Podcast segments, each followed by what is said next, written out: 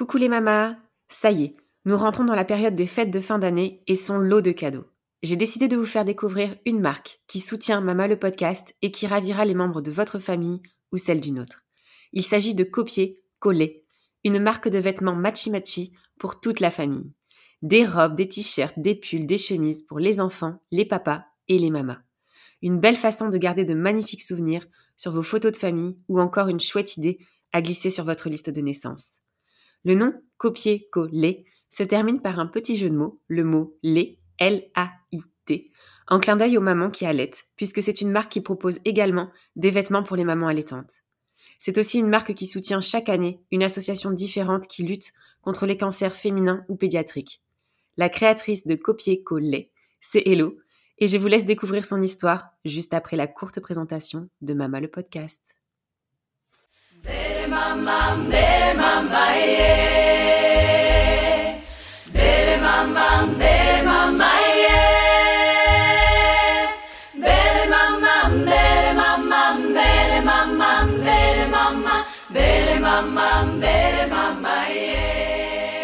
Maman d'ici et d'ailleurs, bienvenue sur mon podcast. Je suis Marion, j'ai 32 ans et je suis maman d'un merveilleux petit garçon de 2 ans qui se prénomme Nathan.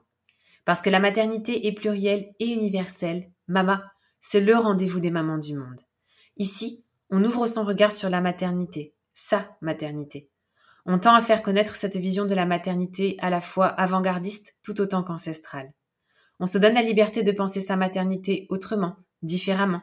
Parce que Mama le podcast, c'est un appel à incarner sa maternité en s'inspirant, se nourrissant des histoires, des us et coutumes, des traditions des mamans d'ici et d'ailleurs. Mama le podcast, c'est un temps qui nous est offert où les histoires sont authentiques et les émotions pures. J'arrête là la présentation de Mama le podcast pour vous retrouver tout de suite avec Elodie. Bonjour Hello Coucou alors, je suis vraiment très contente euh, de t'accueillir derrière le micro de Mama le podcast aujourd'hui. Contrairement à la majorité des mamans que j'ai euh, que j'ai enregistrées jusqu'à jusqu'à aujourd'hui, c'est vrai qu'on se connaît euh, déjà.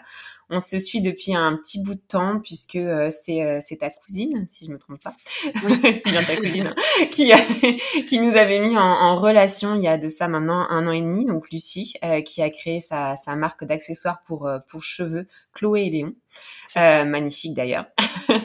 et, et, et, voilà, elle nous avait mis en contact parce que je lui avais parlé à, à l'époque d'un projet que je que je voulais faire. Et elle m'a dit, je pense vraiment qu'avec Hello, tu pourras trouver quelque chose, ou en tout cas un terrain d'entente. Et effectivement, l'allaitement nous a alors réunis. Euh, j'ai découvert euh, ta marque, tu vas nous en parler.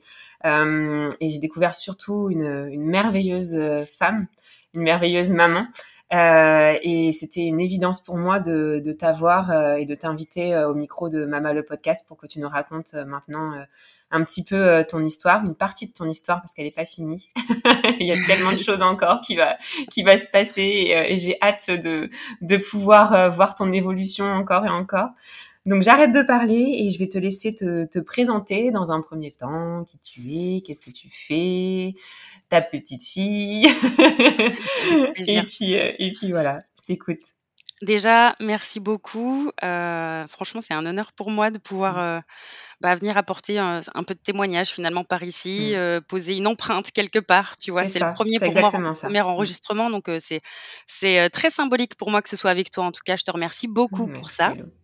Donc moi c'est Hello, euh, j'ai 36 ans, je suis euh, la maman d'une petite Anaé, euh, plus si petite que ça puisqu'elle a deux ans et demi maintenant. Je vis juste à côté de Grenoble, dans un, grand village à côté de Grenoble, et puis j'ai créé une marque de vêtements effectivement qui est qui a évidemment été liée à la, à la maternité pour moi. C'est un grand virage la maternité dans ma vie. Et ça m'a permis de créer euh, Copier-Coller, euh, dont je voilà, dont je, je vous parlerai, qui est euh, concrètement une marque de vêtements qui a sorti toute la famille, les enfants évidemment, les papas et les mamans, y compris les mamans qui allaitent avec voilà une option Milky Mama qui permet d'allaiter discrètement n'importe où et n'importe quand. Voilà, très important. Vraiment pour tout le monde, quoi. C'est ça. OK et ben, tout de suite, si tu veux commencer un petit peu à nous parler, hem, ben, tu parlais de ta maternité, ce fameux tournant qu'il y a eu dans ta vie. Si tu veux nous parler un petit peu de, hem, de ta vie avant avant de tomber, heu, j'aime pas ce terme de tomber enceinte. Avant, heu, c'est vrai qu'on dit tomber, J'avais jamais fait, fait attention, mais c'est vrai que mais c'est vrai, enfin là, c'est en le disant que je m'en rends compte, tomber enceinte, c'est vraiment pas très, heu, joyeux comme terme, mais bon. avant ta grossesse, heu, un petit peu, ta vie, professionnelle et, ensuite si tu as envie de nous partager euh, comment s'est passé ta grossesse, euh, ton accouchement, si tu as eu des, euh, des, des, moments plus ou moins difficiles ou a posteriori de, de, ton, de ton accouchement. Alors en fait, mon parcours de maternité, il commence on va dire pendant, pendant mon job précédent. J'étais manager en grande distribution, donc j'avais un boulot super épanouissement, super épanouissant, pardon, mais mais hyper avec un rythme hyper effréné, euh, euh, voilà, je faisais beaucoup d'heures, il faut dire. Je mmh. m'investissais, euh, énormément et en fait, la grossesse là-dedans, forcément, c'est assez compliqué à inscrire. Donc voilà, j'ai forcément dû faire un choix. Ce choix, je l'ai pas particulièrement fait pour moi, mais plutôt pour le petit être qui était en train de grandir, voilà, à l'intérieur de mon ventre et je me suis dit que c'était le bon moment pour moi de, de voilà de, de, faire quelque chose d'autre. Ça faisait 12 ans quand même que je faisais ce métier-là. Mmh. Et puis, euh, ben j'ai mené ma grossesse à bien. J'ai effectivement accouché. Euh, ça s'est plutôt bien passé de manière générale. J'ai pas un accouchement particulièrement extraordinaire. Ouais. Euh, Anaï est sortie quand même euh, par les forceps aujourd'hui. Euh, maintenant que je suis euh, très focus maternité, parentalité, maternage proximal, que je suis beaucoup plus informée qu'à l'époque, eh je me dis que j'aurais adoré faire différemment, mais bon. Mm. Je l'ai pas mal vécu du tout. Mm. j'ai été accompagnée par une équipe absolument géniale. et puis en fait, le chirurgien qui a mis au monde Anaé, enfin le, le, gynéco du coup qui je fais un petit lapsus révélateur parce que c'est quelqu'un qui va m'opérer dans mon parcours plus tard mais euh, ce gynéco qui me permet d'accoucher d'Anaé est absolument d'une douceur euh, incroyable mmh et bien loin de ce qu'on peut entendre parfois euh, sur tout ce qui peut se passer en service hospitalier donc je suis plutôt contente de mon accouchement euh, j'avais pas du tout euh, d'avis sur l'allaitement quand Anaï est née ouais et aussi surprenant que ça puisse paraître, je me suis dit bon bah je vais tester. Euh, j'avais Lucie, ma cousine du coup, qui me qui me qui m'a dit voilà je, je, je vais t'aider. En tout cas, je te donnerai des conseils. Si tu as besoin d'aide, n'hésite pas. Elle avait eu son petit Léon neuf mois plus tôt, puisque Léon a neuf mois de plus qu'Anaï. Et, euh, et, elle avait surtout plein, plein, de frustration de son allaitement avec Chloé. Donc euh, voilà, elle avait vraiment très, très, très envie de réussir l'allaitement avec Léon et donc plein de bons conseils à me donner pour mon premier allaitement. Une aide précieuse, quoi. Une mm. aide absolument précieuse parce qu'en fait, euh, je crois qu'on manque beaucoup, beaucoup de confiance en soi quand on vient d'accoucher. Bah Les hormones n'aident pas forcément. Non, non, non, c'est sûr. Et puis, euh, et puis voilà. Et puis, ben, je crois que comme euh, pour beaucoup d'enfants, Anaï prenait pas assez de poids, donc on m'a très vite recommandé de donner un biberon de lait industriel. Ce à quoi Lucie m'a dit Tant mort, tant mort. Non, non, non dit Tu es capable. Merci, Lucie. tu es capable, Hello. En fait, toi et Anaé, euh, vous avez toute la force du monde pour y arriver. Surtout, ne prends pas ce biberon de lait. Fais-toi confiance, fais confiance en ton bébé, à ton bébé. Et tu verras que, que l'aventure, elle va se mettre en route. Évidemment, ce sera pas forcément facile, mais je serai là. Et en fait, j'ai trouvé ça juste génial et j'ai vraiment pris confiance en nous, du coup. Mmh. à ce moment-là. Et voilà, ça a été le grand virage. Après, j'ai quand même, euh, j'en parle de temps en temps sur mon, sur mon compte Insta. J'ai quand même une chance finalement, c'est que Anaé, on est sortis toutes les deux de, enfin tous les trois du coup avec son papa, on est sortis de la maternité euh, trois jours avant le premier confinement du Covid. Donc on s'est retrouvés toutes seules et en fait Anaé n'a rencontré euh, que ma belle-mère et ma maman qui est venue à l'hôpital parce que Thomas partait deux jours à Paris pendant que j'étais à la maternité. Génial. Ouais. Euh, et du coup, ils ont accepté. J'étais pas très très en forme. Moi, j'avais fait un malaise euh, assez important après mon accouchement, et du coup, je ne pouvais pas rester toute seule. Donc, ils ont été contraints d'accepter que ma maman vienne ouais. pour m'aider. Euh, ouais. à me doucher, pour m'aider à aller oh, aux toilettes, des choses voilà, qu'on ne peut pas faire avec qui que ce soit d'autre que sa propre maman. Oui. Mm, mm. Et donc voilà, et du coup on est rentré à la maison toute seule, tout seul, du coup tous les trois, et et ça a pu être très dur pour notre famille euh, respective, euh, pour nos familles à tous les deux. Mais finalement, c'était une aubaine absolument gigantesque pour la mise en place de l'allaitement. Oui. Et je crois que c'est à partir de là que, que tout change dans ma vie, du coup. Ouais, mais je pense que le, le, le, Covid, mine de rien, par rapport à ça, en tout cas par rapport à ce temps euh, où on ne pouvait pas voir les familles en fait après avoir euh, après mm. avoir euh, accouché. Moi, je sais, j'ai, enfin aussi, hein, j'ai accouché en plein confinement, donc moi, j'avais personne, ni mon mari mm. à mes côtés pour à la mm. maternité, et, et effectivement, je je, j'ai savouré aussi, comme tu dis, après ce temps en fait seul à la maison pour la mise en place de l'allaitement, parce que c'est, c'est évidemment pas facile. Euh, et, et, et, je voulais juste savoir, parce que tu disais que tu n'avais pas forcément d'avis sur la question euh, allaitement ou pas allaitement avant, euh, pendant la grossesse. Est-ce que tu, ta maman, par exemple, t'a allaité ou est-ce que tu, euh, tu savais vraiment pas si tu voulais allaiter ou tu avais déjà des, des réticences ou des, des prédispositions sur le sujet? En fait, j'ai j'ai pendant ma grossesse, j'ai une de mes meilleures amies qui m'a recommandé d'écouter, des podcasts de maternité. Ouais que j'ai que j'ai adoré, qui m'ont passionné, qui sont très tournés éducation bienveillante, euh, non violente, euh, maternage proximal, comme je te le disais tout à l'heure. Et en fait, euh, j'avais un peu pas entendu entendu parler d'allaitement. Je connaissais les bienfaits pour l'enfant, les bienfaits pour la maman. Euh, mais j'avais pas une. Ma sœur avait allaité un mois. Évidemment, aujourd'hui, si c'était à refaire, j'aurais tellement aimé qu'elle ait son fils après ma fille pour pouvoir l'aider. Mais oui. Mmh. Mais euh, voilà, la vie, elle est faite euh, comme mmh. elle est faite. Et donc, euh, voilà, c'est pas grave. Et ma maman nous a allaité 15 jours chacune. On est trois filles.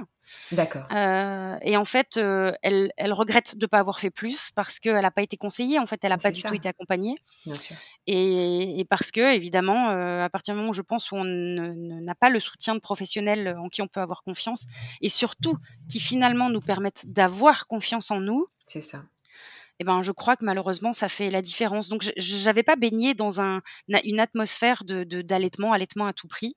Mmh euh, et effectivement, c'est sûr que si je n'avais pas eu euh, Lucie, c'est évident que je pense que j'aurais, voilà, introduit sûrement un biberon de lait industriel, ce qui en soi n'est pas dramatique, mais ce qui aurait par contre évidemment pu compromettre mon allaitement. Oui, ça c'est évident. Aujourd'hui, je...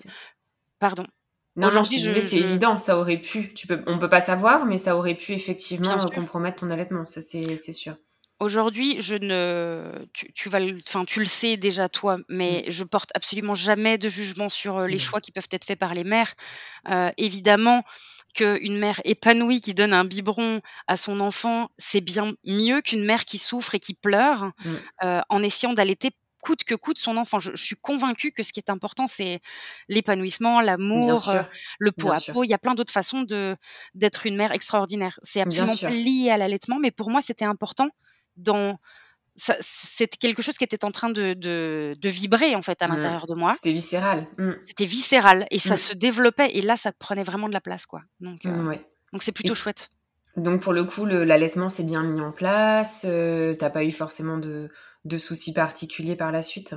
Alors, euh, je, j'ai su beaucoup trop tard que aujourd'hui le conseil que je donne c'est de, contacter une consultante en lactation IBCLC pendant la grossesse parce que mm. j'aurais adoré euh, savoir comment mettre Anaï au sein. Euh, j'aurais aimé qu'on me dise que l'allaitement est quelque chose qui ne doit pas être douloureux parce que ça n'a pas été mon cas. Mm. Euh, j'ai consulté pour la première fois mon IBCLC. Anaï avait 8 mois, tu vois, donc j'ai un léger décalage. Mais euh, c'est sûr que j'ai souffert. J'ai souffert, euh, j'ai saigné, j'ai fait des engorgements. Mm. évidemment, je crois que dans le parcours de, de, de ma allaitante, on a toutes des galères, on en connaît toutes. Ce qui est important, c'est de voilà, d'avoir les ressources pour se sortir de là. Euh, moi, j'ai, je, me suis beaucoup euh, aidée de, de mon tire-lait, mine de rien, pour sortir des engorgements, les choses comme ça. J'ai, euh, je ne sais pas si on peut parler d'association ou de choses comme ça euh, ah oui, ici. Bien sûr. Mais la Lecce League m'a beaucoup aidé. Tu sais, quand j'étais en panique, en pleurs, que personne n'arrivait à me soulager, euh, j'envoyais des messages parfois à 2h ou 4h du matin à la mmh. Lecce League sur leur compte Instagram pour leur dire. C'est bien de parler de la Lecce puisqu'on va les accueillir derrière le micro de Maman le podcast. ah génial, trop bien. Oui, oui. donc, donc voilà, j'envoyais des messages et on m'a donné des conseils en me disant bah voilà, est-ce que tu as ça, ça, ça comme symptômes Ok, ben voilà quels sont les les, petites actions que tu peux faire pour pouvoir te soulager. Et en fait, à chaque fois, ça m'a vraiment aidé à me sortir de là. Donc. Un soutien. Et tu allaites toujours et j'allais toujours. Anaï a 31 mois. Donc, je crois que maintenant, je peux arrêter de compter en mois et je peux dire deux ans et demi. c'est ça. bienvenue au club. comme je me fais attaquer déjà quand je dis que ma fille a deux ans et demi, qu'elle est toujours allaitée, alors il vaut mieux que je dise deux ans, deux ans et demi, un peu discrètement, quoi. Oui, que ça devient un combat. Je suis d'accord avec toi, parce que c'est vrai que moi aussi, suivant la personne, mon interlocuteur, c'est vrai que des fois, je me sens plus ou moins à l'aise de dire deux ans et demi. Deux ans, je me dis, on est encore. C'est vrai. Ah mais bah c'est triste, mais c'est triste, mais c'est la réalité, quoi. Je, ouais. ouais, ouais. Super. Et pour le coup, euh, comment est venue, euh, t'es venue la, la, création de ta marque euh, Qu'est-ce qui s'est passé euh, dans la suite de ta maternité euh, Sur ton histoire, je, je sais qu'il est très particulière. Euh, alors en fait, quand, euh, quand j'ai accouché d'Anaïs, j'avais pas je m'étais pas du tout équipée de vêtements d'allaitement. J'avais acheté quand même si des débardeurs d'allaitement mmh pour lesquels on dégrave juste l'épaule en fait finalement. J'avais des soutiens-gorge d'allaitement alors qu'avant mon accouchement, j'étais en au bras donc euh, j'avais fait le choix depuis un an et demi de de redynamiser ma poitrine et donc de ne plus porter de soutien-gorge. Et puis en fait, avec l'allaitement, j'ai recommencé à mettre des soutiens-gorge. Évidemment, qui dit allaitement dit fuite de lait. c'est compliqué d'avoir un t-shirt trempé. Moi, ça me gênait plutôt qu'autre chose. Donc, j'avais, je m'étais équipée de, petits coquillages d'allaitement. Mmh. Euh, pour éviter d'avoir euh, ces fuites-là. Et puis voilà, j'avais très peu de vêtements d'allaitement à proprement dit. Et puis j'ai découvert euh, la, la, grande marque que tout le monde connaît de, de vêtements d'allaitement que j'adore, dont j'adore la bosse. Pour moi, c'est voilà, c'est cette nana-là, elle est hyper inspirante. Et je me suis ah dit mmh. que les vêtements qu'elle qu'elle propose, ils, ils, étaient hyper sportswear, plutôt mmh. streetwear pour moi. Oui. Et j'avais envie de faire une marque de vêtements d'allaitement, euh, un peu grâce à elle quand même, parce qu'elle m'a vraiment inspirée dans sa, façon d'être. Oui, c'est ça. Euh, je me mm. retrouvais en elle. Euh, et en fait, je me suis dit que j'avais envie de faire quelque chose d'un peu différent. Donc, je suis plutôt partie sur des vêtements moins streetwear, mais plutôt casual, tu vois, plutôt mm. chic, entre guillemets, habillés. Euh, avec ce petit côté machi-machi, du coup, qui me ressemble. Donc, euh, donc le, le machi-machi, concrètement, c'est euh, l'art de s'habiller de la même manière pour les parents et les enfants, pour faire des mmh. jolies photos de famille, par exemple. Et donc voilà, j'avais envie de, de, bah, de créer quelque chose autour de ça. Donc je me suis inscrite sur un, une formation euh, qui s'appelle Je construis mon projet. Alors c'est une formation qui est gratuite, qui est financée par la région Auvergne-Rhône-Alpes, oui, qui doit évidemment exister dans plein d'autres régions euh, et qui accompagne les entrepreneurs. Et, et en fait, j'ai commencé euh, par cette idée de vêtements d'allaitement. Et puis, on m'a fait faire une étude de marché, j'ai travaillé sur ma raison d'être, ce qui vibre à l'intérieur de moi. Euh, et puis, en fait, euh, et puis j'ai été confrontée à, à mes potentielles clientes puisqu'on m'a fait aller dans la rue. je me rappelle être allée euh, devant la crèche d'Anaé pour intercepter des mamans, ouais. euh, m'être fait refouler. C'était horrible, comme si j'avais des choses à vendre. C'était terrible. C'était terrible, alors que moi, je suis très à l'aise. Euh, Je suis quelqu'un de très sociable. Mais là, de voir des mamans qui me, qui me refoulaient en mode non, non, non, m'approchez pas trop près. C'était exceptionnel. Ça m'a vraiment, vraiment euh, voilà, fait sortir de ma zone de confort. Ouais. Et en fait, je me suis rendu compte qu'il y a plein de mamans qui me disaient, ben moi j'ai allaité euh, quatre semaines, moi j'ai allaité six semaines, dix semaines, j'ai allaité six mois. Mais c'est dommage que vos vêtements ils soient pas aussi faits pour les mamans qui n'allaitent plus euh, ou les mamans qui n'ont jamais allaité finalement. Oui. Vrai. Et en fait, j'ai revu ma, ma copie et je me suis dit, bah, pourquoi pas finalement faire une marque pour toute la famille en intégrant aussi les papas et les mamans qui n'allaitent pas, les mamans qui n'allaitent plus, ou du coup, ben, évidemment, s'il y a un couple de deux papas ou de deux mamans, je peux me permettre finalement de, bah, de toucher toutes les familles en fait. Totalement. Aujourd'hui, je crois que mmh. tous les formats de famille sont absolument merveilleux, beaux. Et je voilà, je, je, prône tellement la tolérance que pour moi, c'était impossible que de ne pas répondre euh, à toutes les familles hein, en fait. Donc, euh, donc voilà, c'est parti d'une idée de vêtements d'allaitement, puis allaitement machi-machi, puis finalement toute la famille machi-machi avec cette option Milky Mama euh, qui permet d'allaiter discrètement du coup. Donc, euh, donc voilà d'où tout ça est parti pour la création de ma marque. Et puis je t'avoue que j'ai quand même eu quelques difficultés pendant la création de ma marque. J'en parle avec le sourire parce qu'aujourd'hui tout est résolu, mais euh, on m'a quand même appris quand Anaé avait euh, huit mois que euh, on m'a quand même annoncé que j'avais un cancer du col de l'utérus. Mmh Donc ça s'est fait évidemment par étapes. Mmh au début, j'étais supposée euh, n'avoir que, que, des lésions, euh, enfin des lésions euh, légères, en l'occurrence un papillomavirus, hein, ça part de là. Et puis, ben, étape par étape, frottis, colposcopie, biopsie, etc. Et puis en fait, on m'explique que les prélèvements sont pas bons, que ça relève plutôt de lésions sévères précancéreuses et que là, il y a quand même quelque chose à, creuser parce que c'est quand même très risqué pour moi. Ouais. Et puis, euh, et puis j'ai une première, euh, enfin ça s'appelle une conisation. On me fait, on me fait ce qu'on appelle une première conisation. Donc on enlève une partie du col de l'utérus pour espérer enlever toutes ces lésions euh, sévères précancéreuses. D'accord. Et mon chirurgien me dit, donc mon chirurgien, voilà, ça y est, c'est là qu'il intervient. Le fameux qui a mis au monde ma fille, dont, voilà, avec qui j'avais un très très bon relationnel, qui me, me dit, voilà, je, je, vous rappelle dans un mois, on prend rendez-vous, on se voit le 1er décembre pour les résultats. Si tout va bien, ce sera le 1er décembre. Évidemment, si je vous appelle avant, c'est que les nouvelles ne sont pas bonnes.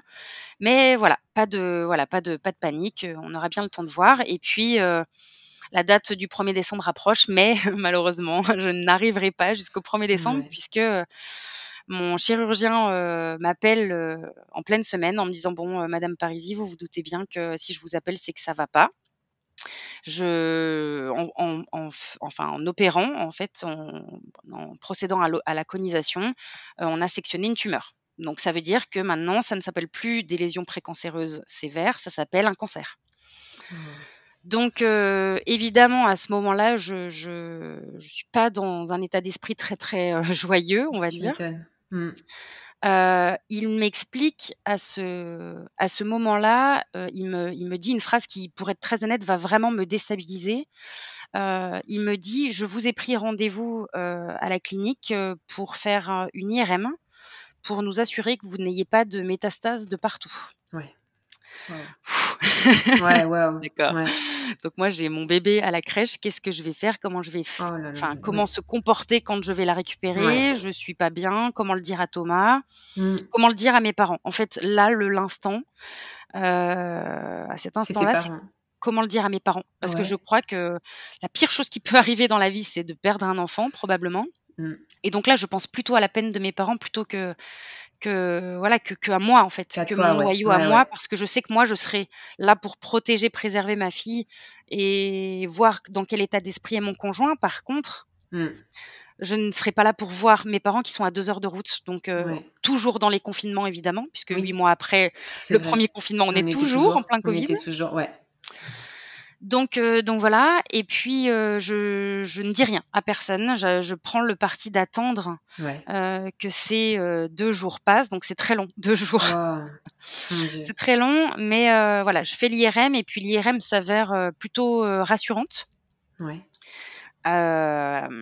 Donc, donc voilà, donc je me sens quand même rassurée. Le, le, le, médecin sur lequel je tombe me dit, Elodie, la tumeur qui a été sectionnée n'est même pas visible à l'IRM. Euh, en tout cas, elle n'est pas visible comme ça. Il faudrait vraiment creuser l'examen pour, euh, pour le voir. Oui. Donc ça veut dire que la partie restante, et c'est ce qui nous inquiétait, la partie restante est petite et il vous suffira peut-être simplement d'une deuxième conisation pour que tout s'arrête. D'accord. Mais bon, donc je me dis super, je vais pouvoir apporter, je vais pouvoir informer ma famille maintenant euh, mmh. avec ces informations quand même rassurantes, puisque jusque-là j'étais quand même pas très très rassurée. tu m'étonnes. Ouais.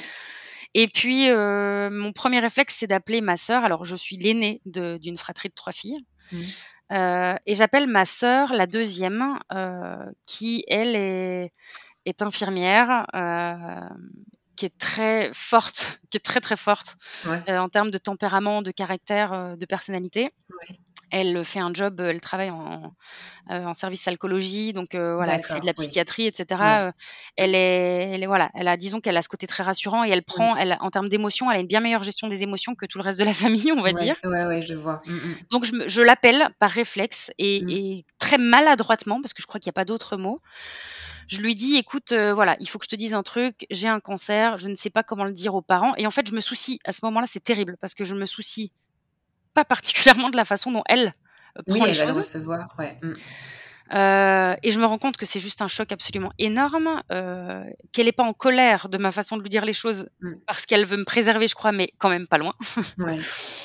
euh, mais voilà, elle me dit, écoute, tu ne peux pas téléphoner aux parents, c'est beaucoup trop violent la façon dont moi je la prends, il faut tant pis si je veux dire tu prends une amende de, je crois 450 euros à l'époque si on mmh. prenait notre voiture euh, je veux dire, euh, tu es dans un état, euh, là, si tu croises des gendarmes, tu pleureras un bon coup et puis et puis tu auras pas trop de difficultés pour ça et tu leur expliqueras que tu as besoin d'annoncer à tes parents qu'il t'arrive un truc grave mmh. et et donc voilà et donc bah, avec Thomas, on prend la voiture et puis on décide, le lendemain de redescendre voir mes parents qui évidemment ne s'y attendent pas du tout puisqu'on est en plein confinement. Ouais. Et donc mes parents trop contents de nous voir arriver mmh. en plein confinement avec ma fille mmh. de 8 mois, évidemment, qu'ils ne voient pas beaucoup puisque on ne peut pas se voir tellement. Et puis moi j'ai le cœur qui bat évidemment à fond. Je réussis à dire sans larmes mmh. de quoi il s'agit. Et j'explique, surtout je donne un mot très très important pour moi qui fait partie des, choses les plus constructive de ce qui m'est arrivé, c'est je dis à mes parents, je ne veux pas que vous pleuriez, je ne veux pas que vous me perceviez comme quelqu'un de malade, je ne veux pas, euh, je ne veux pas observer de comportements différents à mon égard parce que je ne veux pas ressentir que je suis malade en fait. Je vais faire ce qu'il faut pour sortir de là, mais je ne veux pas euh, voir de souffrance dans vos yeux. Euh, voilà, j'ai juste envie d'être positive. Je suis très positive moi-même. Mmh. et chaque étape, on passera les étapes les unes après les autres, et on aura suffisamment le temps de pleurer si j'arrive pour moi à l'étape ultime, mmh. qui est le fait qu'on m'enlève l'utérus. Mais pour moi, tant qu'on ne m'enlevait pas l'utérus, euh, voilà, il y avait de l'espoir en fait. Mmh. Euh, puisque qui dit plus d'utérus dit pas de vie de famille, enfin pas de, fratrie pour ma fille. et moi, je, tiens tellement à mes sœurs et à cette, bah, cette vie de famille qu'on s'est mmh, construit tous les cinq avec mes parents, que pour moi, c'était inimaginable que de ne pas offrir ce cadeau-là à ma fille à mon tour. Tu vois. Donc, euh, donc voilà, donc je crois que ma mère qui pleure tout le temps n'a, pas pleuré. Donc je, je, crois, euh, en en parlant avec elle un peu plus tard, qu'elle elle a pas, en fait, elle n'a pas percuté réellement. sur le moment. Et elle a compris, elle a très bien compris que j'avais un cancer. Évidemment, je l'ai pas minimisé, mais mais je crois que son corps euh, mmh. l'a protégée, en fait, l'a un peu préservée à cet instant-là pour pas mmh. s'écrouler devant moi. Et puis voilà, on a passé ce, ce, week-end ensemble quand même. Je suis rentrée chez moi. Je sais très bien qu'elle s'est écroulée euh, derrière. Quelle mère ne le ferait pas, en tout cas, vu la relation euh, extrêmement proche, enfin, d'amour. Enfin, c'est indescriptible la relation que j'ai avec mes parents. Euh, et, donc voilà, effectivement, et on, on, est on a avancé étape par étape. Euh, et puis en fait, tout ça, je l'ai vécu en plein dans ma formation. C'est pour ça que j'en parlais à cet instant-là, parce que j'étais en pleine formation. Mmh. Mes opérations, je les ai faites à chaque fois un matin où j'étais en cours. Donc j'étais à mmh, chaque mmh. fois pour mes deux opérations en, ambulatoire. Donc je sortais le matin, je m'excusais auprès de, de l'institut de formation de ne pas être présente. Mais mes profs savaient pourquoi. Ouais. Euh, mes collègues l'ont su euh, après, évidemment. Euh, mais l'après-midi, j'étais en cours. Donc euh, voilà, c'était mmh. important pour moi de m'accrocher à ce projet assez exceptionnel que j'étais en train de... permettait aussi peut-être de... Hein, c'est ça, hein, j'ai l'impression de comprendre ça aussi, quoi. Que ça permettait aussi peut-être de sortir de ce contexte-là. et C'était une bouffée d'oxygène, en fait. C'était l'avenir. Ouais, c'est C'était l'avenir, en fait. Mmh. et puis cet avenir-là, il me rattachait à ma fille, à ma famille, avec ce mmh. projet de famille, tu vois. Euh, et puis en fait, du coup, je, j'ai eu une deuxième conisation du coup pour pouvoir euh, être opérée le plus vite possible et savoir si tout était euh, enfin terminé. Et puis cette deuxième conisation a été un succès. Donc j'ai été après hospitalisée. Enfin non, pardon, j'ai été opérée par un, grand chirurgien grenoblois qui est spécialisé dans dans toute la zone pelvienne, enfin utérus, etc. et effectivement là, il fallait que ce soit voilà quelqu'un d'autre, un, un hyper spécialiste. Et puis, euh, ben voilà, ça, il s'avère que du coup c'était terminé, ça, ça, a été enfin résolu pour moi et, et voilà, c'est finalement ça n'est devenu qu'un signe pour moi. Et je mmh. me suis dit, euh, je sortais d'une très grosse boîte dans laquelle j'étais, euh, je me sentais très bien en tout cas. Mmh. même si la fin, pour la fin, ça a été assez compliqué pour moi, mais en tout cas, j'étais dans une très grosse boîte, mais j'avais besoin de créer quelque chose qui avait encore plus de sens. Mmh. Et je me suis dit, ce cancer, s'il arrive à cet instant-là, euh, c'est pas pour rien. Euh, et peut-être que finalement, euh, ben c'est pour moi l'occasion de prendre la décision de soutenir la lutte contre le cancer avec ma boîte. Mmh. Et pour que ça ait évidemment du sens par rapport à mon activité à moi, j'ai choisi de soutenir les cancers féminins et pédiatriques. Bien sûr. Mmh. Donc voilà, je n'ai je, n'ai pas encore un an de, de, vente. Donc fin d'année là, j'ai quelques idées en tête, mais fin d'année là, euh, même si pour être très honnête, je ne me verse absolument pas de salaire, je sais quand même que je ferai un, don symbolique à une asso, voilà, mmh. qui lutte contre une de ces deux causes-là parce que ça me tient particulièrement à cœur en tout cas. C'est magique. Tu es, tu es d'une telle force et franchement, je, je, suis extrêmement émue aussi. Et, et j'ai une question qui me vient en fait comme ça. Comment tu as est-ce que Anaé, tu as senti qu'elle avait ressenti euh, euh, tout ce qui se passait? Est-ce que tu lui as parlé? Euh, Est-ce que tu as échangé avec elle? Est-ce que tu lui as dit? Je pense que c'est important parce que, en fait, je me dis que s'il y a des mamans qui nous écoutent, qui ont traversé une étape difficile comme celle que tu as que tu as traversée, c'est intéressant, je pense aussi de voir comment on l'aborde avec son enfant, parce qu'aussi petit soit-il, on est face à un être humain aussi qui, ne, qui comprend et qui, euh, et qui absorbe aussi les émotions. Euh, donc euh, c'est vrai que ça, ce côté-là aussi m'interpelle et, et, ouais, je voulais ça, je voudrais vraiment savoir. je suis curieuse un peu de, de savoir comment tu as, géré ça, ouais. Eh ben, figure-toi que avant d'appeler ma sœur, la première personne que j'ai appelée, avant même que Thomas ne soit au courant, mon conjoint, la première personne que j'ai appelée, c'est la crèche, la directrice de la crèche. Parce que quand le, chirurgien m'a dit voilà comment ça va se passer, il va y avoir ce rendez-vous, ce rendez-vous, cette opération, ce rendez-vous, etc. Je me suis dit comment je vais faire avec la crèche. Et donc j'ai appelé la directrice de ma crèche, qui est adorable, qui, a été d'une empathie assez extraordinaire. toute l'équipe de la crèche est extraordinaire. Franchement, j'ai j'ai vraiment, alors là, quand je peux dire que quand je laisse ma fille, je suis vraiment très sereine. L'équipe est absolument extraordinaire. Et en fait, elle m'a dit, euh, première chose, rassurez-vous, euh, quel que soit le jour où vous avez un œil à la maison, les jours de crèche, le matin, le soir, tard, euh, les vendredis où je garde un œil le vendredi à la maison, c'est pas un souci. Si vous avez un rendez-vous, même 24 heures à l'avance, vous le savez un matin pour l'après-midi, vous m'appelez et on récupère un œil. Mmh. Ça, c'était un énorme soulagement. Et puis elle m'a dit, j'ai une question à vous poser. Est-ce que vous avez expliqué à Anaïs ce qui, mmh. ce qui se passe depuis le début? Parce qu'évidemment, je savais que c'était un cancer, mais depuis le début, j'avais rien expliqué à Anaïs. Elle ne savait pas pour, le, pour les lésions précancéreuses, elle ne savait pas pour mon opération. Et puis, je lui dis, bah non, je ne l'ai pas expliqué, mais elle a que 8 mois. Et elle me dit, mais Anaïs, elle ressent absolument tout. Elle sait déjà tout. Sauf mmh que par contre, elle sait tout parce que vos émotions à vous, elles sont en train de changer. Et il est très important de lui expliquer ce qui se mmh. passe. Alors, vous n'avez pas besoin de mettre de mots, un mot cancer sur les choses. C'est pas ça l'idée, mais c'est de lui mmh. expliquer que euh, il se passe quelque chose à l'intérieur de votre corps et que c'est très important de, de le lui dire parce que elle va percevoir que vos émotions vont changer et il faut lui dire. Maman, elle va peut-être être triste, des fois maman, elle va peut-être pleurer, papa aussi. Parfois, maman, elle peut être en colère parce qu'elle ne mmh. sait pas comment gérer euh, cette, euh, ce bobo qui est à l'intérieur de son mmh. ventre, cette douleur. Et donc, peut-être que ça peut peut-être que nos comportements, nous, d'adultes, de, vont changer, mais mmh. c'est absolument pas de ta faute à toi. Nous, papa et maman, t'aiment très fort et ça ne changera jamais. Et donc tout ça, ce n'est pas de ta faute. Donc notre comportement à nous, il va changer, mais sache que ce n'est pas du tout de ta faute à toi, que qu'on t'aime du plus profond de notre mmh. cœur et que ça, ça ne changera jamais. Et effectivement, du coup, on a expliqué les choses et et Anaïs, c'est un bébé qui est très serein. Alors, elle est, peut-être qu'aujourd'hui, je le réalise d'ailleurs. Ça, ça, ça génère une petite euh, étincelle dans ma tête. Mais mmh. Anaïs, c'est quelqu'un d'extrêmement empathique. À l'extrême. Tu vois, euh, si, euh, je sais pas, euh, son papa se tape le pied dans la table, elle va lui en parler pendant deux jours. Papa, ça va ton pied? C'est ok? Ça va? Ah, c'est trop nickel. Avec son vocabulaire de petite, c'est trop rigolo. Mais voilà, effectivement, il faut faire assez attention de manière générale quand on a un petit bobo. Les tout petits mmh. bobos, il faut vraiment qu'on essaie de faire très attention parce que elle est vraiment dans la bienveillance, dans l'empathie, et elle se soucie beaucoup des autres et du bien-être des autres. Donc voilà, c'est peut-être lié à ça en fait, le fait d'avoir parlé très tôt de nos émotions, de la possibilité d'un adulte d'être en colère, d'avoir envie de pleurer, d'être triste. Mmh.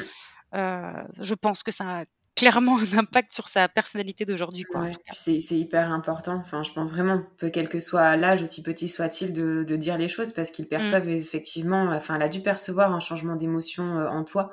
Mmh. ça paraît évident et et peut-être qu'elle se demandait, comme tu l'as dit, peut-être que c'était elle. Elle pensait peut-être que c'était elle la raison ou on peut pas savoir ce qui se passe dans leur tête donc donc ouais, c'est, c'est hyper important et et par la suite, pour le coup, aujourd'hui, est-ce que maintenant qu'elle parle et que vous continuez à échanger, est-ce qu'aujourd'hui c'est des choses dont vous parlez encore ou, euh, plus du tout? Mmh, Non, on en parle, euh, on n'en parle plus parce que bah, déjà je suis, je suis rétablie en tout cas, je suis guérie, donc euh, c'est vrai que de ça, on n'a pas tendance trop à en parler. et puis en fait, moi, il, mmh. il faut quand même savoir un truc, c'est que je, je suis pas quelqu'un qui qui m'apitoie beaucoup, je pense, de ce point de vue-là. En tout cas, pour les trucs graves, ça peut m'arriver évidemment de râler au quotidien. Mmh. Je crois que ça reste très féminin, mais euh, mais je suis pas du genre à trop trop me plaindre de manière générale. Et moi, j'ai traversé ça quand même de manière assez positive, puisque je me suis dit, ben cette première conisation, si elle n'avait pas été faite, je ne serais pas tombée sur la tumeur. Peut-être que cette tumeur, j'aurais pu la garder, elle aurait pu se développer, elle aurait pu mmh. grossir. Euh, et en fait, on est quand même tombé dessus à temps. Oui. Euh, et puis ma deuxième conisation, elle a été positive. Enfin, tu vois, tout ça, une étape par une étape, l'IRM, les résultats positifs, puis la, deuxième conisation, le résultat. Euh, et puis ensuite, euh, j'ai évidemment, ça a nécessité un suivi. C'est ça, oui. Mm. Très régulier, puisque j'étais suivie pendant un an tous les trois mois. J'avais des frottis tous les trois mois. Et puis ensuite, sur l'année suivante, c'est tous les six mois. Et puis je ne pouvais pas lancer, je pouvais pas relancer de projet de deuxième grossesse à cause de ça, évidemment, puisque j'avais un col trop fragile. Donc, j'avais voilà, j'avais j'avais quand même espoir d'arriver à ce premier anniversaire là. Euh, et puis justement de pouvoir me dire euh, voilà ça y est j'ai j'ai un potentiel feu vert pour euh, bah, pour continuer quoi, enfin pour, continuer d'avancer. Donc mon projet évidemment, j'avais quand même ce projet professionnel qui me qui m'animait, mais j'avais euh, quand même dans un coin de ma tête euh, l'autre projet quoi.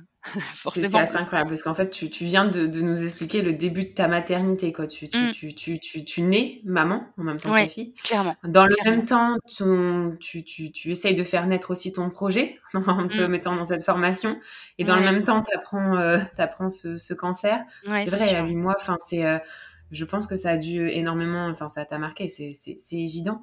Et, euh, et tout ça dans un laps de temps hyper réduit, parce que pour le coup, tu dis euh, tous les en, en, un an, c'est ça à peu près que ça. Ben, en fait, Anaï est née le 20 mars 2020. j'ai, j'ai eu mon cancer, enfin en tout cas j'ai su que j'avais mon cancer en décembre, juste avant décembre, enfin en fin novembre du coup. Euh, puisque j'ai été opérée le 28 novembre. Donc extrêmement. Euh, donc après, en fait, première opération 18 octobre, deuxième opération 28 euh, novembre. Donc tu vois, c'est très rapide après. Très hein, rapide, très très vite. C'est ça. Euh, puis attendre des résultats, etc. Et figure-toi que presque un an après euh, la naissance d'Anaé, j'immatricule copier-coller un 8 mars, donc presque un an, après presque un an d'Anaé. Mais le 8 mars, je pense que c'est quand même une date qui t'évoque quelque chose. oui, quand même. euh, 8 mars, qui est évidemment la journée du droit des femmes. Et ça, je ne le maîtrise pas puisque tu envoies tes papiers pour immatriculer, pour immatriculer ta boîte et ça se fait, je veux dire, euh, euh, dans l'administration française. Enfin, je veux dire, euh, voilà, dans des bureaux fermés. Donc, je ne choisis pas la date et en fait, ça tombe sur. Tu vois, toute ma vie, j'ai quand même l'impression que c'est tout un tas de de symboles. En fait, mmh. chaque difficulté pour moi, c'est évidemment à l'instant T, c'est une difficulté. Évidemment, il faut la traverser, mais mais voilà, je me dis que forcément, il y a il y a s'il y a du mauvais, il y a, y a, quand même un message derrière, il y a quand même quelque chose derrière, et puis ça doit m'aider à, à, avancer en fait, enfin à me renforcer, à, avancer. Donc euh. c'est extrêmement beau ce que tu dis parce que je pense que c'est exactement ce qu'est la vie en fait. Et, et, et, quand on arrive à prendre la vie euh, de cette façon-là, je pense que vraiment, c'est le cas de le dire, tu es sur, euh, es sur le bon chemin et tu la vis, et tu la vis à fond, quoi, en acceptant mmh. justement tout ça et en voyant le message, le message derrière. Et donc, pour coup, ça veut dire que ça fait un an que, tu, que ta marque est créée? Ben, en fait, elle a été créée, euh, en mars 2021 donc heu, oui, ça fait un peu plus d'un an, ouais, ça fait un an et demi maintenant et par contre alors autant enfin, une marque de vêtements, je je sais pas à quel point est-ce que est-ce que tu sais comment ça fonctionne? Mais concrètement, il faut entre le moment où où tu crées ta marque, tu fais tes premiers croquis avec, euh, une styliste. Heureusement que je travaille avec, euh, quelqu'un de super compétent pour ça parce que ça m'aide vachement. Euh, mais effectivement, entre le moment où tu mets des tu crées ton logo, tu crées ton identité de marque, tu crées, tes premiers croquis il faut à peu près 8 à 10 mois pour sortir les premiers produits en fait de terre et pour commencer à les vendre. Donc, donc tu vois, moi j'ai commencé à vendre mes premiers produits en janvier 2022. J'avais immatriculé en mars. J'avais commencé à travailler sur le projet bien avant, depuis novembre 2020. Euh, donc tu vois, ça fait bien plus d'un an en fait. Moi, il s'est passé même bien plus d'un an avant que que vous puissiez, parce que je sais que tu faisais partie de mes premières, euh, de mon, mes premiers soutiens, mes premières euh, clientes. Donc donc voilà, je, vous ai livré en janvier quoi. Déjà, ça, fait, fait pas tout à fait un an. C'est incroyable. Et qu'est-ce que je, oui, c'est ça que je voulais dire. J'ai l'impression dans tout ça que tu parles de ta fille qui est très tournée vers les autres, mais au final, j'ai l'impression que nos enfants sont à notre, à notre image, mais parce que euh, j'ai pas envie d'utiliser ce terme-là en disant que tu t'oublies, parce que c'est pas le terme que j'ai envie d'utiliser, mais euh, comment toi, tu as pris soin de toi euh, après, euh, tu vois, est-ce que, est-ce que un déjà, tu as pris soin de toi Parce que je t'avoue que je, je m'interroge. J'espère que tu as une liste de questions et que tu peux rapidement passer à la suivante. tu vois, c'est pour ça. Euh, en fait, comment toi, tu, tu, au final, tu vois, parce que tu as pris soin de tout le monde, je vois que tu prends soin de tes parents, ton compagnon, d'Anaé, et au final, toi, euh, parce que finalement, dans ta maternité, parce qu'il faut pas oublier qu'il y avait ça derrière, alors effectivement, les événements de la vie ont fait peut-être que que tu as un peu euh, survolé euh, cette maternité. Dis-moi le contraire si c'est pas le cas, mais effectivement peut-être que ça a changé un peu euh, ta naissance aussi de maman en traversant ces, mmh. ces, cette étape aussi à côté. mais toi, est-ce que tu as tu as pris soin de toi d'une manière particulière a posteriori ou, ou pas du tout? Tu as continué d'avancer combative Effectivement, je suis plutôt, je crois que je suis plutôt dans l'action. Euh, après, euh, le fait de créer une marque de vêtements, ça ne t'occupe pas à plein temps. Alors des fois, ça va t'occuper pendant plusieurs euh, semaines d'affilée, jour et nuit. Mm. mais j'ai quand même un, certain avantage, c'est que j'avais quand même des journées où j'avais pas d'urgence en fait, enfin rien de. Et tu as une to-do list avec plein de choses dedans, mais qui sont absolument pas urgents, qui peuvent même être faits des fois sous un mois, deux mois. Donc il y a quand même des moments où j'ai pris des moments de creux. J'ai, tu vois, je sais que pendant un certain temps, à chaque anniversaire et à chaque Noël, je me faisais offrir des soins.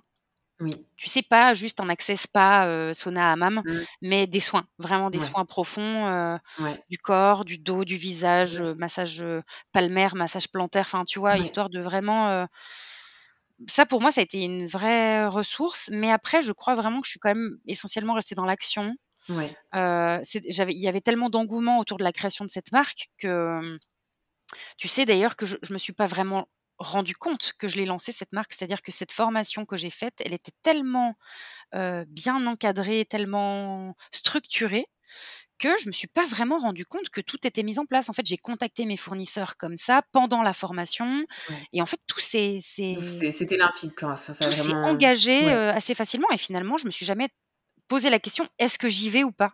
Ouais, Cette formation, elle m'a mise en route et je me suis jamais arrêtée en fait. Donc euh, et, ça m'occupait, ça m'occupait l'esprit. si tu veux, j'étais en formation de 9h à 17h tous les jours pendant deux mois et demi. Donc ça m'a vachement occupé l'esprit. En fait, c'est vraiment une marque. J'ai l'impression que c'est une marque qui est ton, voilà, c'est vraiment ton projet de cœur et tout. Mais j'ai l'impression par moments que ça a été aussi ta thérapie et ton échappatoire. Euh, c'est vraiment tout ça à la fois et en même temps ton combat pour le concert. Pour, euh, exactement. enfin, enfin voilà, c'est pour ça que je suis heureuse de t'avoir parce que hum, cette marque, elle veut tellement dire de choses à la fois. C'est pas, c'est au-delà d'une marque de, de, de, vêtements pour la famille. Il y a vraiment un message et tu vois vraiment le cœur qui euh, et là, je pense que ton histoire, euh, c'est important. D'autant plus, tu vois vraiment que, que tu la portes comme elle t'apporte en définitive. Mmh, c'est vrai. Euh, ouais, vraiment. Et, euh, et je sais que c'est, c'est, enfin, c'est, je rigole pas, hein, mais c'est, ton histoire s'arrête pas là, puisque la vie t'a a continué de te, de te faire vaciller euh, encore. c'est peu dire. C'est ça, hein, je j'arrive pas à trouver mes mots, mais euh, mais pour être juste, je sais que tu as connu encore euh, une autre une autre épreuve difficile. J'avoue, je l'entame, j'entame le sujet. Ouais, bien sûr. Bah, c'est absolument pas tabou, justement. C'est même trop malheureux que ce soit un sujet tabou eh pour beaucoup de femmes. Il reste encore beaucoup. Mm. Évidemment, le jour de mon quatrième frottis, puisque 3 fois 4, 12 mois. 12 mois, mon chirurgien, je lui dis bon, maintenant c'est super, j'ai fait mon, j'ai bien fait mon travail, hein, mon corps a l'air de bien réagir. Est-ce que vous me donnez le feu vert pour bébé numéro 2, évidemment?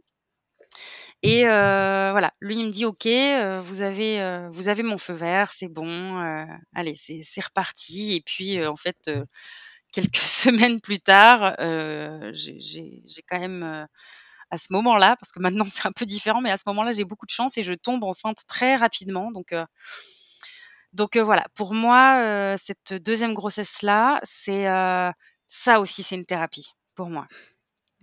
Euh, parce que euh, je me dis, ça y est, en fait, après les doutes d'une potentielle mort, parce que pour être très honnête, tu y penses quand même, Bien sûr. en te disant, je suis pas la, la moins bien placée ici, parce que s'il m'arrive quelque chose, c'est pas moi qui reste, donc moi je ne souffrirai pas après, mais tu, tu ne peux pas t'empêcher d'y penser en fait. Bien sûr. Et là, euh, après ces pensées négatives là, ben c'est la vie en fait qui reprend mmh. avec une deuxième grossesse. Et donc voilà, on, mène ce projet-là évidemment avec toute l'émotion qu'il peut y avoir derrière de, reconstruction finalement. Mmh. Et puis le premier mois passe, le deuxième mois passe, et là on décide d'en parler évidemment à nos, familles. Alors nos familles, elles le savent quand même bien avant évidemment. Euh, et puis, euh, et puis effectivement, on commence à en parler. Euh, je me rappelle avoir fait des cousinades avec toute ma famille, dont Lucie d'ailleurs. Des grosses cousinades, on devait être 30, 30 ou enfin un peu plus de 30 quand même. On était assez nombreux avec nos enfants respectifs. Et en fait, ça faisait deux mois et demi que j'étais enceinte. Et je me suis dit, bon, allez, à 15 jours près, tu sais, cette pression de la société, il faut attendre trois mois. Surtout, n'en parlez pas, vous risquez bah, Cette pression de la société qui dit que c'est à partir de trois mois qu'un enfant, apparemment, aurait, euh, oui, aurait, de la valeur. Euh, tu es en vie. Voilà. bon, évidemment, on le sait, on sait pourquoi. On sait pourquoi, parce que on sait que passé les trois mois, on est bien plus rassuré. Il y a beaucoup plus de chances pour que ce petit être s'accroche vraiment et, et puisse aller jusqu'au bout de la grossesse, en tout cas. Mais je me dis, voilà, allez, ça fait deux, deux, mois et demi. De toute façon, on va passer trois jours ensemble, enfin vendredi à dimanche. Autant te dire que euh, pas un verre d'alcool. Il faut que je surveille tout ce que je mange. Euh, raclette, euh, charcuterie. Euh, bon, ça va pas. J'avais, j'avais des nausées, mais affreuses. J'étais pas bien. Je me sentais fragile du coup. Mmh. Euh, et vu le joyeux luron que je suis en permanence, je me suis dit quand ils vont me voir, ils vont comprendre. Ils vont comprendre, ouais. Donc bon, je, j'ai fait un petit ding ding ding ding ding avec mon verre euh, en leur disant bon bah voilà, je, ça fait deux mois et demi, certes je ne suis pas au timing imposé par les normes de la société, mais je vous annonce, j'attends euh, un deuxième bébé prévu pour euh, pour début décembre, fin novembre, début décembre de 2022 évidemment. Et tout le monde se réjouit, tout se passe très très bien, etc. Bref, je passe mon week-end et puis en fait, quand je rentre, il, se passe un peu plus d'une semaine et puis le, le week-end qui suit, je, commence à perdre du sang évidemment à la maison. Alors je m'inquiète pas trop, c'est pas dans mon tempérament. Je me dis ça arrive, on va laisser passer la nuit, on verra demain. Et puis en fait le lendemain c'est beaucoup plus abondant et, et voilà, je, je je me rappelle, euh, je ne sais pas si c'est une chance, mais en fait, ma belle-mère était à la maison parce qu'elle venait de se faire opérer de la cataracte. Et en fait, euh, quand tu te fais opérer, tu peux pas conduire, tu peux pas rester seule la première nuit. Donc, elle avait dormi chez nous. Et en fait, le lendemain matin, je profitais du fait qu'elle soit là pour lui dire, écoute, voilà, je, perds du sang, ça serait bien qu'on aille euh, peut-être faire un tour aux urgences avec Thomas. Et du coup, elle nous a gardé Anaïs. C'était très bien pour ça, en fait. Oui. Mmh. puis ma belle-mère, elle a connu, enfin, elle, je savais pas encore ce que j'allais vivre, mais ma belle-mère a connu des fausses couches, comme beaucoup de femmes. Ma maman a connu des fausses couches. Mmh. Donc voilà, je, disons que c'était une personne assez exceptionnelle à ce moment-là pour m'aider à traverser tout ça. Et puis évidemment, on, voilà, on, arrive à la clinique où, j'ai accouché d'Anaé, où j'ai été opérée. et puis en fait, ça, se passe très vite. Bah Le médecin, qui est un médecin euh, aux urgences finalement, mmh. un gynéco aux urgences, il, il pose euh, évidemment le, le, gel euh, pour l'écho, il fait l'écho et en fait il me dit ah. Alors c'était assez magique. Ouais, je t'avouerais que c'est terrible. Hein. Ça par contre pour moi c'est absolument terrible de ne pas l'entendre mettre des mots rassurants dès les premières secondes et de me mmh. laisser dans le silence avec un simple ah. Puisque je comprends en fait. Et il tourne l'écran et je vois ce petit être bah, je vois plus le cœur qui bat comme je le voyais avant, en fait. Donc, donc voilà, donc là, forcément, tout s'arrête. Là, pour moi, ça devient très, très dur. disons que dans ma tête, il se passe un énorme micmac mmh. entre la perte, pas, pas la perte d'un bébé, parce qu'on m'a dit, on m'a redit plusieurs fois, j'ai fait un suivi après ça, évidemment, qui n'a pas été très long parce que j'en ressentais pas, enfin, je n'étais pas à l'aise avec ça. Oui. Mais on m'a dit effectivement que je n'ai pas perdu un bébé, j'ai perdu un projet de bébé, mais qu'à mmh. ce stade-là, à, quelques jours de la, parce que c'était à, trois jours de, du, de mon, de mon, tu sais, de la fin du T1 en fait, mmh. de l'écho, de la première grosse écho. On m'a dit voilà, c'est à ce moment-là, il faut pas appeler ça un bébé, c'est quand même pas un bébé, c'est encore un, un, fœtus quoi. Donc mmh donc voilà, mais pour moi, si tu veux, à ce moment-là, c'est dans mon ton à moi, c'est très grave parce que je, je, je c'est de nouveau la mort en fait. Tu vois ce que je veux dire? Après la vie et la joie que qu'il peut y avoir autour de ça, c'est de nouveau, euh, voilà, de nouveau tout s'arrête, de nouveau cette grossesse guérison, euh, elle s'arrête, de nouveau mon rêve d'offrir un, un frère ou une sœur à ma fille s'arrête, mmh. et ça c'est compliqué. Ça c'est sûr. Donc, euh, donc forcément, je, je, voilà, je pleure beaucoup. Euh, autant pour, euh, pour l'annonce du concert, je, j'ai très peu pleuré. Je mmh. crois que j'ai très peu pleuré. Mais là, par contre, pour moi, c'est très compliqué. Ouais. mais la chance que j'ai, c'est que j'en ai déjà parlé autour de moi. J'avais déjà parlé de cette grossesse à, à mes amis, proches, etc., à ma famille. Euh, et, donc, je, me sens soutenue assez vite, en fait. Je l'annonce par message en disant à tout le monde ne m'appelez pas, je ne suis pas prête euh, à parler pour le moment. S'il vous plaît, merci de respecter ça. Je vous informe juste parce que je, vais avoir besoin de vous. Mais je, voilà, je vous annonce que euh, on a perdu notre, notre bébé. Évidemment, à ce moment-là, je l'appelais encore comme ça. Oui.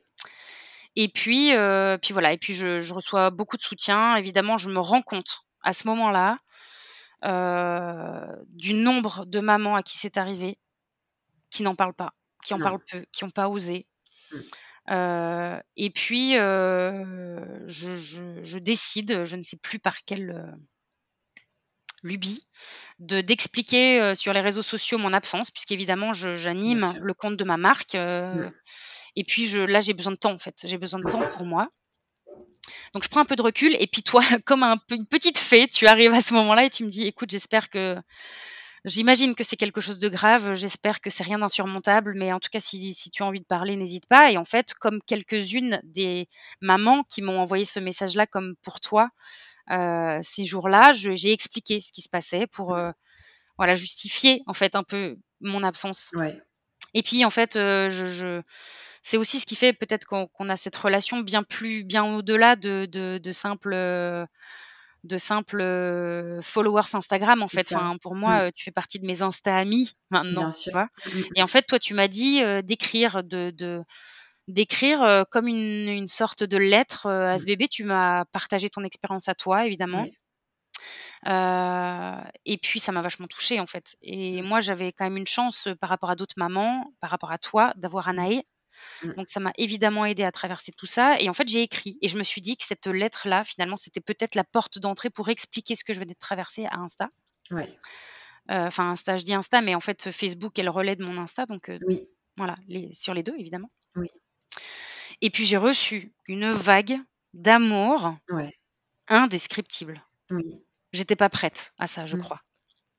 Mmh, euh, j'ai reçu des témoignages vocaux, des témoignages écrits. J'ai reçu euh, tellement, tellement, tellement de bienveillance. J'ai trouvé ça absolument incroyable. Et là, par contre, ça, ça a été ma thérapie bien plus. Euh, je le dis pas maladroitement par rapport à ma famille, mais bien plus que ma propre famille finalement, parce que c'était constant, c'était permanent en fait.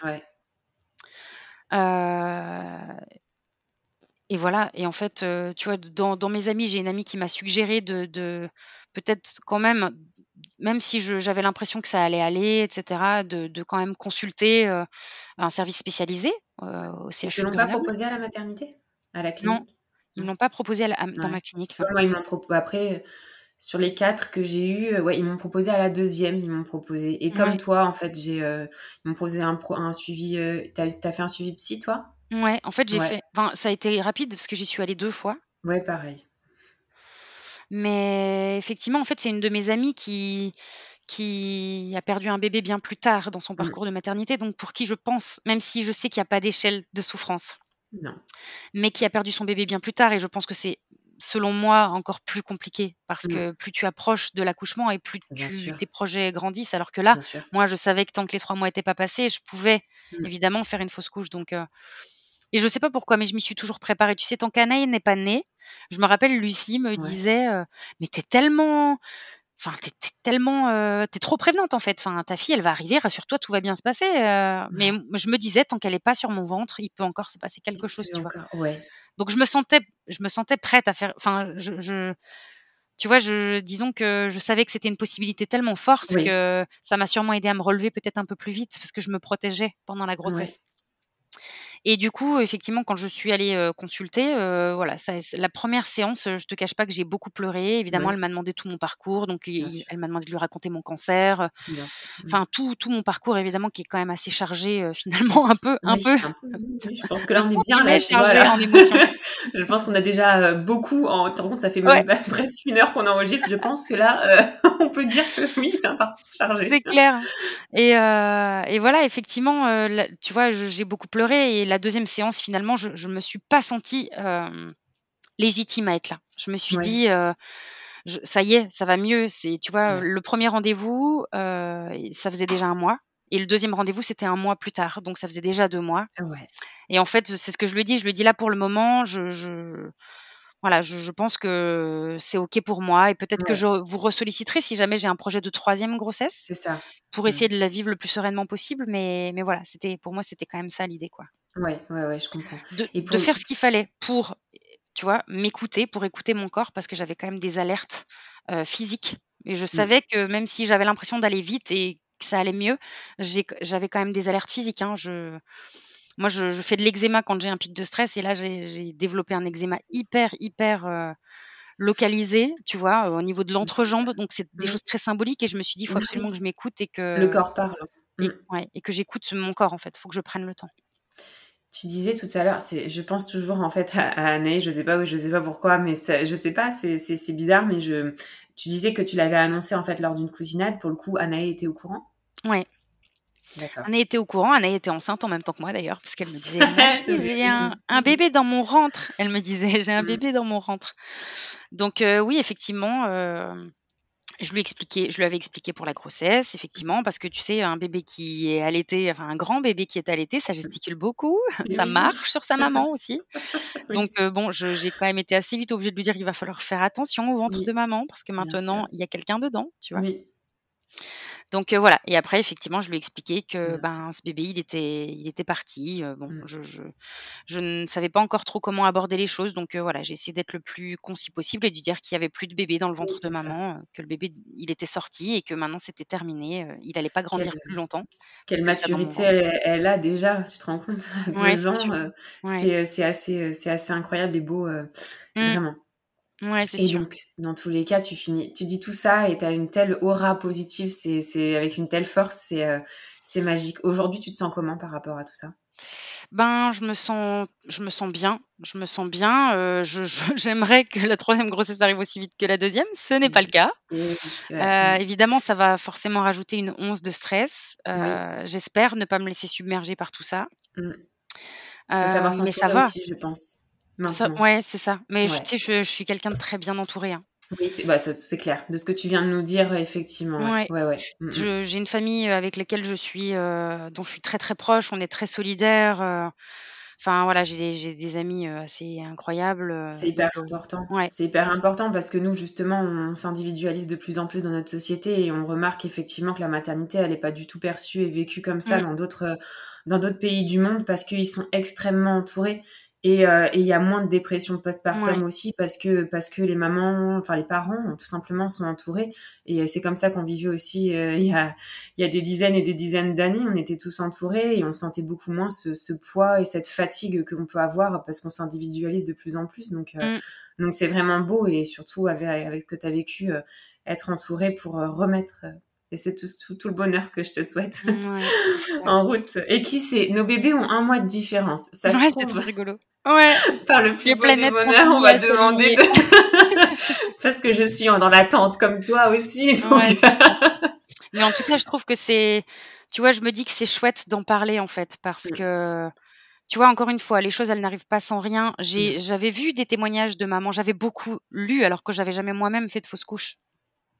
J'avais lu, j'avais entendu beaucoup de témoignages, donc je savais assez facilement comment me reconstruire, mais j'ai tellement découvert de, de, témoignages de gens qui m'ont dit s'être tu du coup, et ne rien avoir osé dire, que je me suis dit, ben voilà, ça rajoute encore, tu vois, une petite pierre à mon édifice. Moi qui parle beaucoup de maternité, d'allaitement, de maternage, de parentalité, ça fait vraiment partie de la parentalité, en fait. Ces petits êtres, ils comptent et et ils sont toujours avec nous. Enfin, moi, ce bébé-là, je l'appelle mon bébé de la lune, tu vois. Euh, et pour moi, c'est symbolique parce que je sais que la lune, je la vois tout le mmh. temps, tu vois.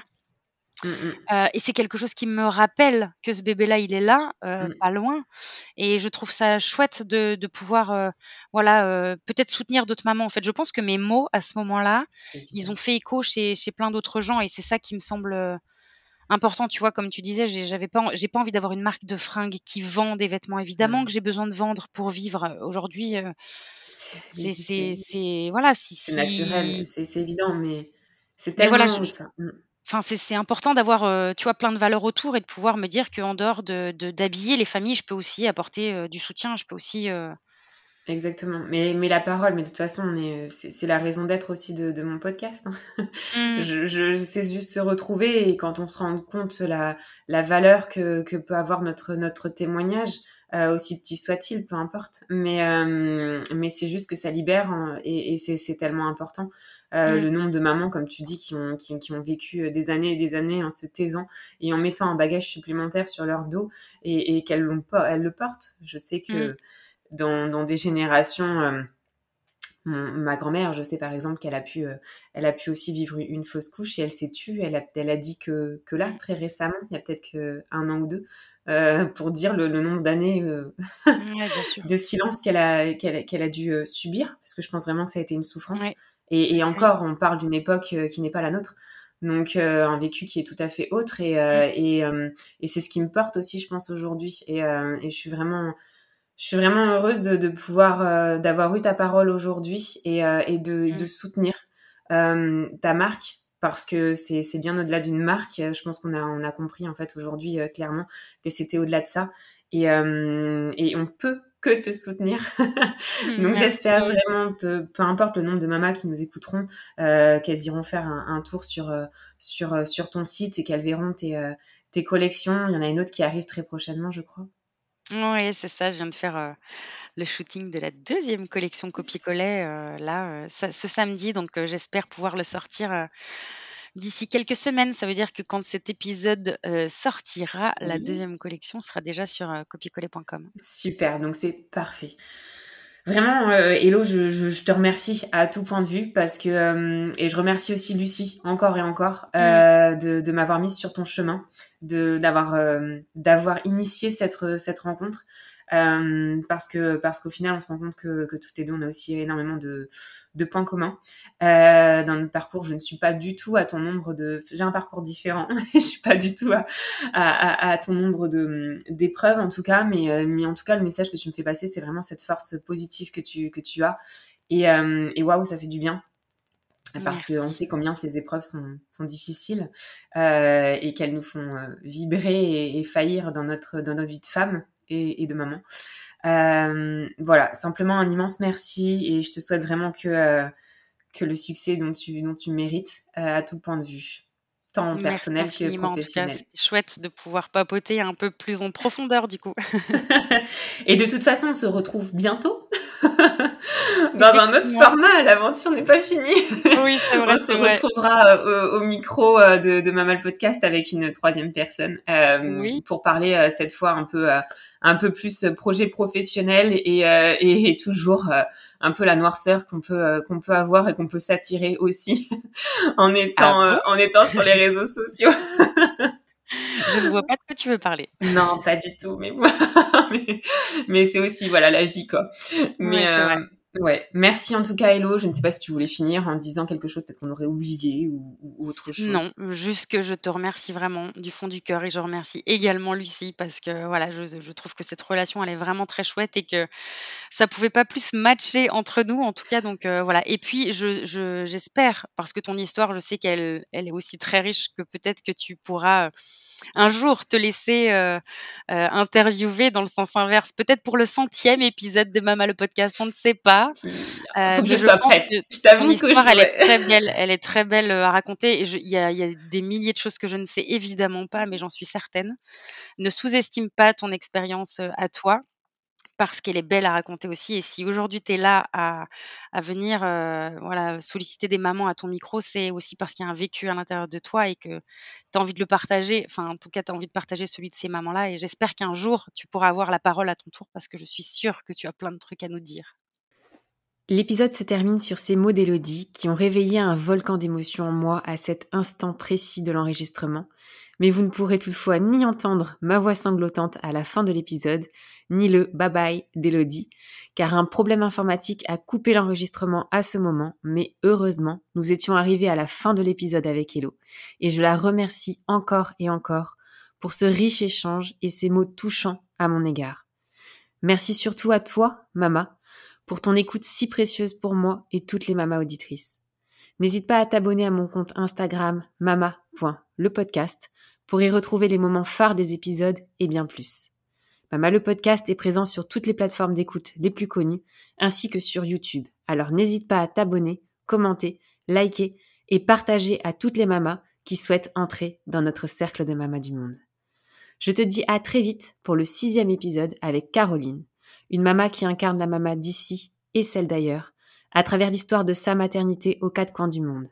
Elle va vous faire voyager à travers les joies et les peines qu'elle a connues entre deux avions, ainsi que les prémices de la transmission du savoir qu'elle a reçu des mamas sénégalaises lors de son long séjour au Sénégal. Vous découvrirez ainsi une maman libre comme l'air, avec une telle hauteur d'esprit au regard des épreuves que la vie a mis sur son chemin jusqu'alors. Mais en attendant de se retrouver, maman n'oublie pas, ta maternité t'appartient. Elle est un univers aussi merveilleux que le monde.